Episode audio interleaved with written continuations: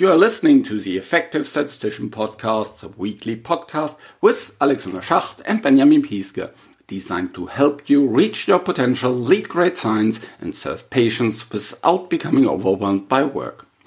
Today we are talking about my personal lessons from using various data visualizations. So this will be quite an interesting, a little bit of a different episode than usual.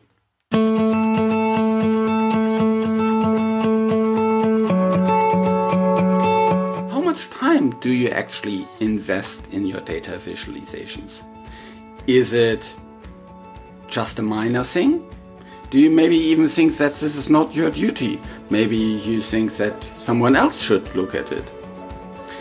I have a lot of very, very interesting experiences with using these visualizations. And to be honest, lots of my investment in these visualizations led to at least one promotion for me. So I think this will be a quite interesting episode for you. If you want to learn more about visualizations and many other topics, then join my LinkedIn group, the Effective Statistician LinkedIn group, or follow me on LinkedIn. And please tell your colleagues about this podcast because they will surely benefit from it as well. I'm producing this podcast in association with PSI, a community dedicated to leading and promoting the use of statistics within the healthcare industry for the benefit of patients. Join PSI today to further develop your statistical capabilities with access to the video on demand content library, free registration to all PSI webinars, and much, much more. Visit the PSI website at psiweb.org to learn more about PSI activities and become a PSI member today. Welcome to another episode of The Effective Statistician. Today we are talking again about visualization and I want to give a little bit of an update of what I learned in the last couple of years and especially kind of the last year about visualization.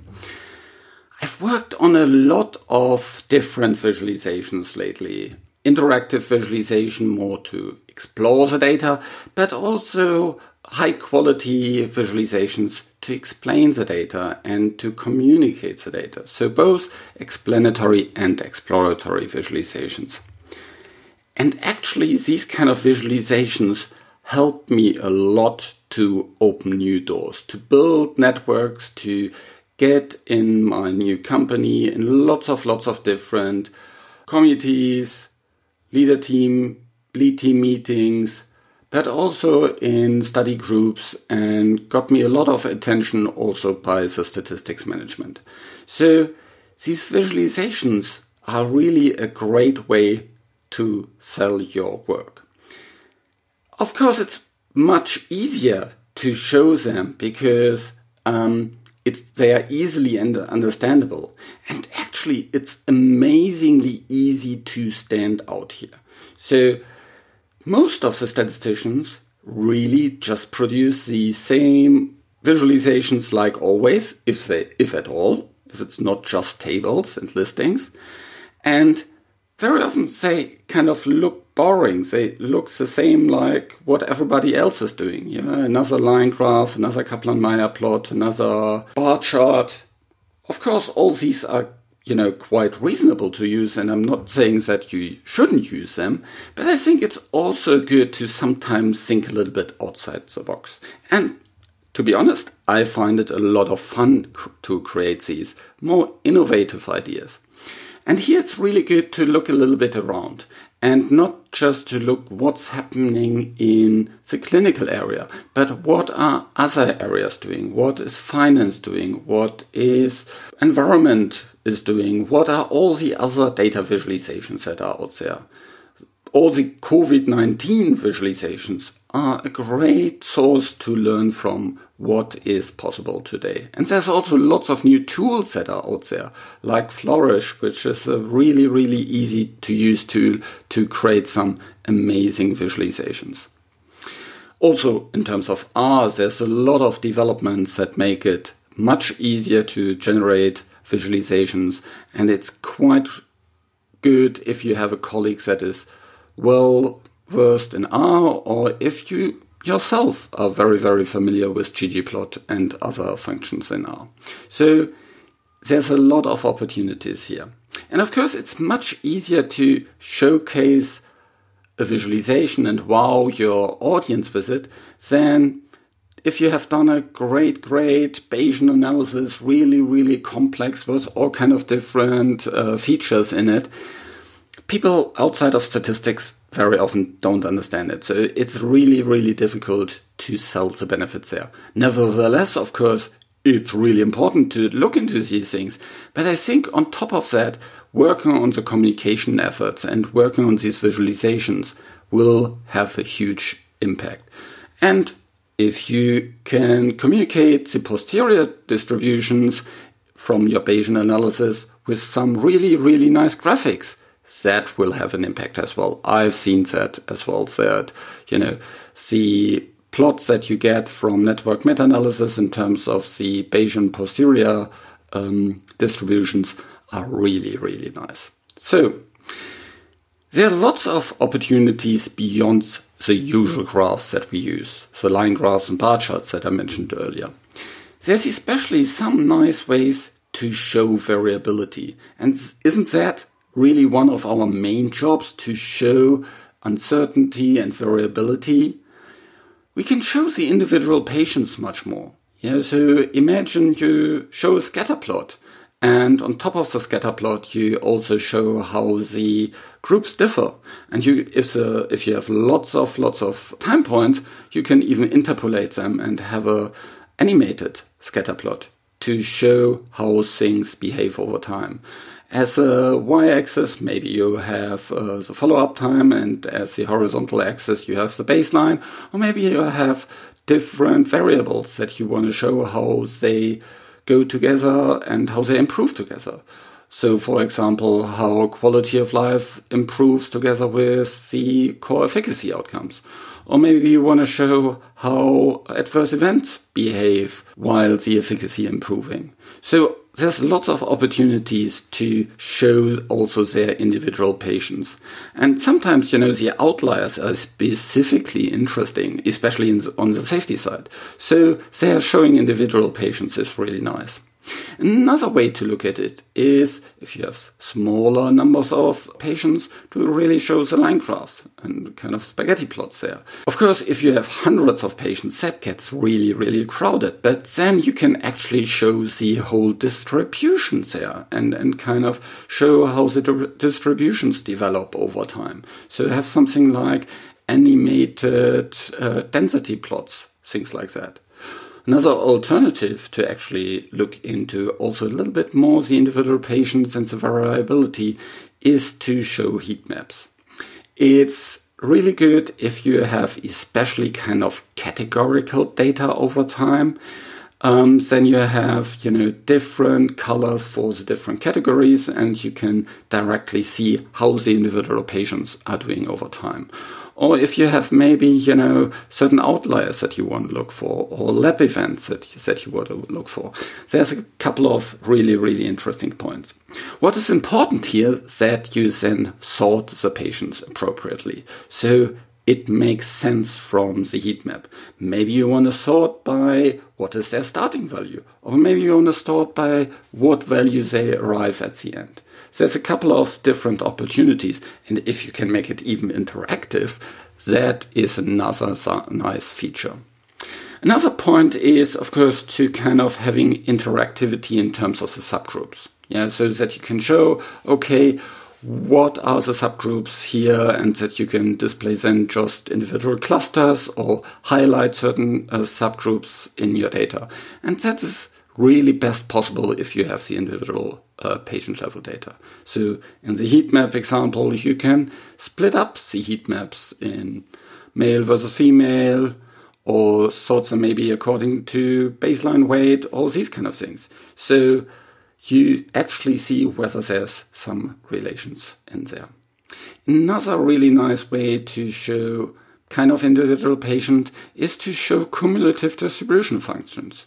So imagine you have a continuous endpoint And all the patients start at baseline. And then at baseline, you have uh, two treatments and two cumulative distribution functions that, because it's randomized, look very, very much the same.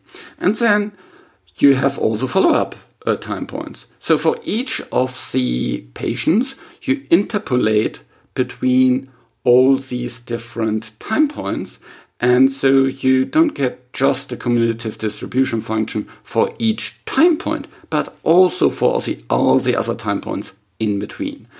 And if you put that one after each other, then you see how these cumulative distribution function for the different treatments develop over time. If you really want to highlight the treatment difference, you can also highlight the area between these cumulative distribution functions. Yeah, so let's say if the area where treatment A is better than treatment B, it gets green, and where it's the other way around, it gets red. Yeah, so, so you can directly see also what is happening in the tails, what is happening in the middle. And you see much more than just mean changes over time with some standard deviations. That may not really reflect the distribution of the data. It's also really good for especially skewed data or, you know, other kind of little bit more non-standard types of distributions. Alternatively, of course, you can also look into histograms or other fitted density functions and display them over time and show how these things evolve over time.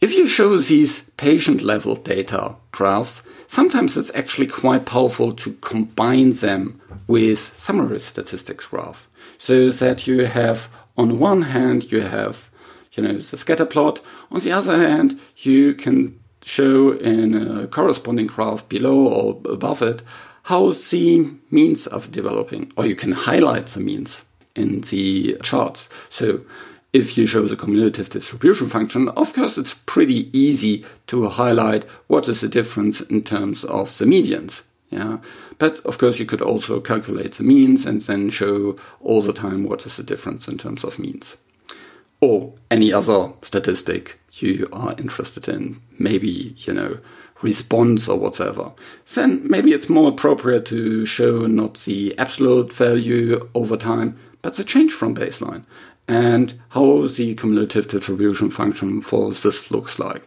And if you're interested in how many patients are responders in terms of a certain percent change from baseline, that can be really, really nicely then embedded in, in such a visualization. So there's a lot of ideas that you can do. The same is with cumulative, uh, with Kaplan-Meier plots. Yeah, so imagine you have Kaplan-Meier plots for different subgroups, and then you showcase how these different subgroups work out. And by that, you get a little bit more of an understanding. In terms of Kaplan-Meier plots, you could also have, you know, some, some areas around these Kaplan-Meier plots to showcase how their variability is. But in essence, of course, a Kaplan-Meier plots already show quite nicely these individual patients. But you could also maybe think about a heat map there. That then shows not directly kind of the, the same statistics as a Kaplan-Meier plot, but it still shows the individual patients and you see when they get censored and, and things like that. So it's a different estimate than the Kaplan-Meier plots, but it's also quite nice to have a look into it. So there is lots of opportunities to show much more than the standard bar charts, line graphs, and so on. Also, if you think about um, safety, yeah, with, with all the different related safety events that you are interested, there's some really nice visualizations um, that were produced in the US uh, by some safety working groups, um, EDISH to look into visualizations there for liver toxicity and things like that have a look into them and see how they inspire you to do something similar for your data. It's also quite nice to look into all kind of YouTube channels on, on visualizations to get some more inspiration there. the Data Visualization Society was founded not just long ago and is a society that brings together all these different communities about visualization. There's a lot of communities around certain compounds uh, or certain products like Tableau or Qlik Sense or R or whatsoever, but there's also communities that are more associated to a certain field like maybe health or finance or other areas. And see what they are doing. How are they dealing with visualizations? And even very, very complex data can be really, really nicely visualized. If you, for example, think about the weather report, the weather report is probably a really, really complex analysis. It's huge amount of data that are sitting behind that. But still, they break it down into really nice, actionable graphs that can be shown to the general public. We all see it on TV or on the different weather homepages and see, okay, when will it going to rain? Is it how, how is the temperature evolving? All these kind of different things. Why can't we do that as statisticians and communicate our probably much less complex data in easy ways so that our audience can actually understand it. A couple of words regarding the audience. I think we need to be aware that there's lots of lots of different audiences that we are serving with our data. So I think for many statisticians, it's really about the clinical study report, which is largely a regulatory audience oriented document. Yeah, so it assumes that things are printed or at least viewed on a PC screen and that scientifically trained people look into these kind of data. And of course, it assumes that you have quite a lot of time to look into it. And so you can put lots of details, footnotes, titles, all bells and whistles into these kind of uh, visualizations there. Still, I think very often they look rather boring, but that's another point. In terms of visualizations, however, there's lots of other audiences. Think about the audience that reads a paper. They have a different need to uh, have a good visualization. There's also different opportunities. Yeah, if you have a paper that is published also online, you can have a nice online appendix and and have in there animations, interactions, all kind of different features. And of course, use color. The other point is, what about the presentations at conferences, at medical conferences? Large screen and there's a presenter that shows this visualization maybe for a minute, maybe for two. That has a very, very different background. So it can't be as complex as the visualizations that we put into study reports or into papers. Yet another really, really different challenge. Another point would be what are the people that actually communicated with the physicians in the field? Yeah, so general GP or the specialist that has his office somewhere in the country. They get a lot of their information from different sources, yeah, from sales reps and other people that talk with him. They want to have some really easy, understandable visualizations. Who's generating that? These in your organization. Do you know? Do you know how the process works? So I think it would be great if when we generate our visualizations, really the important ones, I'm not talking about all the visualizations, but really the important ones, that we take care of all these different customers at the same time or close to the same time. Why not populate the same visualization for these different audiences at the same time? Yeah, so that you make sure all the data is always the same. And there's nobody that kind of picks out the data and then tries to reproduce the figure in Excel or whatever. Which, by the way, is probably really, really difficult if you have a Kaplan-Meier plot or scatter plot or things like that, or even animated scatter plot. So, to make sure that these figures also reach the final audience, you need to have them in a way so that there's a different file types that can be used, that the color is really nice, that the quality of the overall work is really good, the quality of the files is really good, but also that you take into account different steps in terms of simplicity.